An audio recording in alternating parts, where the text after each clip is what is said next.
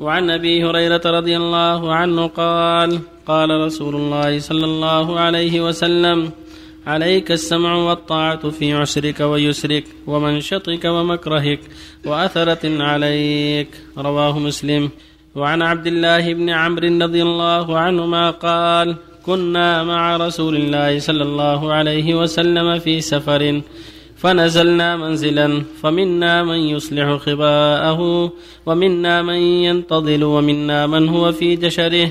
إذ نادى منادي رسول الله صلى الله عليه وسلم الصلاة جامعة.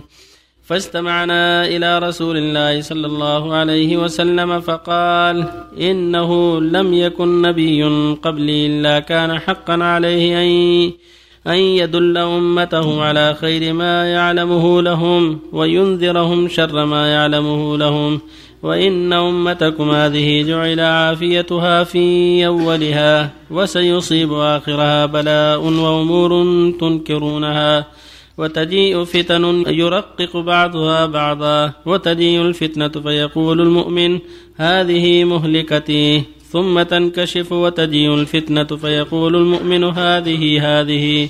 فمن أحب أن يزحزح عن النار ويدخل الجنة؟ فلتأته منيته وهو يؤمن بالله واليوم الآخر وليأتي إلى الناس الذي يحب أن يؤتى إليه.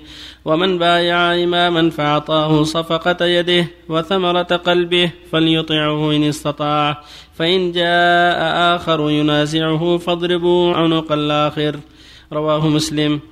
وعن أبي هنيدة وائل بن حجر رضي الله عنه قال سأل سلمة بن يزيد الجعفي رسول الله صلى الله عليه وسلم فقال يا نبي الله أرأيت إن قامت علينا أمراء يسألونا حقهم ويمنعونا حقنا فما تأمرنا؟ فأعرض عنه.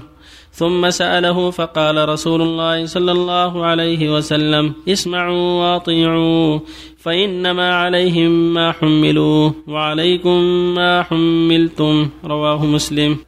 بسم الله الرحمن الرحيم الحمد لله وصلى الله وسلم على رسول الله وعلى آله وأصحابه ومن اهتدى بهداه أما بعد فهذه الأحاديث التي قبلها في الحث على السمع والطاعة لولاة الأمور وأن الواجب على الرعية السمع والطاعة المعروف. وعدم المنازعة لأن بهذا يستتب الأمن وينصف المظلوم ويردع الظالم وتسير الأمور على الأمن والعافية والخير والهدوء. وبالمنازعة يكثر الهرج والقتل والفتن ويختل الأمن ولا ينصف المظلوم ولا يردع الظالم. فلهذا أمر بالسمع والطاعة. قال أمر السمع والطاعة في منشطه ومكرهه في عسره ويسره وفي أثرة عليه. قالوا يا رسول الله لما قال يعرف أمراء فتعرفون وتذكرون؟ قالوا فماذا تأمرون؟ قال أدوا إليهم حقهم واسألوا الله الذي لكم. وقال إنه بعث الله من نبي قبلي إلا كان حقا عليه يدل أمته على خير ما يعلمه لهم وينذرهم شر ما يعلمه لهم. وإن هذه الأمة جعلت عافيتها في أولها وسيصيب آخرها بلاء وأمور تنكرونها. تجيء الفتنة فيقول هذه ملكتي. ثم تنكشف وتأتي الفتنة أخرى فيقول هذه هذه. فمن أحب أن يزحزح عن النار ويدخل الجنة فلتدركه منيته وهو يؤمن بالله واليوم الآخر. وليأتي إلى الناس الذي يحب أن يؤتى إليه. يعني يعامل الناس بالخير كما يحب أن يعامل بالخير هل واجب على الرعية السمع والطاعة لولاة الأمور؟ في المعروف. لا في المعاصي. المعصية لا. ولكن في المعروف وفيما أباح الله يجب السمع والطاعة. لأن بذلك تستقيم الأحوال ويستتب الأمن وتقضى الحدود وينصف المظلوم ويردع الظالم ويقضى على أسباب الفساد وعلى الرعية السمع والطاعة في المعروف. أما المعصية فلا. وعلى ولي الأمر أن يعدل ويتحرى العدل ويتحرى الحق وينفذ أوامر الشرع. عليه ذلك. عليه واجبه وعلى الرعية واجبهم. وفق الله جميعهم. صلى الله إليكم يا شيخ. قوله هنا إذ نادى منادي رسول الله صلى الله عليه وسلم الصلاة جامعة. مقصود أن الرسول صلى الله عليه وسلم يعني يريد أن يخطب الصحابة يريد أن يذكرهم صلاة جامعة هذا يقول فيه أراد أن يجتمعوا مثل ما يقول عند الكسوف. نعم ليجتمعوا حتى ينذرهم. من هون من شأن السمع والطاعة. هل يعد مبتدعا يا شيخ؟ نعم هذا من صفات الخوارج.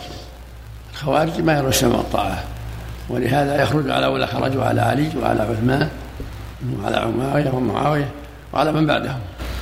إنكار على أولي الأمر على رؤوس المنابر ما يصلح لكن بالمكاتبة بالنصيحة أما على رؤوس المنابر فلا يصلح لأنه يسبب الله. هل هنالك خروج باللسان؟ نوع من الخروج لكن أقل من الشرور بالإذن نعم الله. نسأل الله. صلى الله إليك وسيصيب آخرها بلاء وأمور تنكر. بلاء بلاء. بلاء مثل ما وأمور وقع مثل ما وقع في يعرف من هذا أنه في آخر الزمان هذا يا شيخ؟ إيه، لا قال مضى قبله مضى فيه دولة بن العباس ودولة بني أمية أمور يعني ما يشترط مو بآخر الزمان كلها آخر كلها آخر. ثم بعد السلف آخر الزمان. ما بعد قرون مفضلة الثلاثة.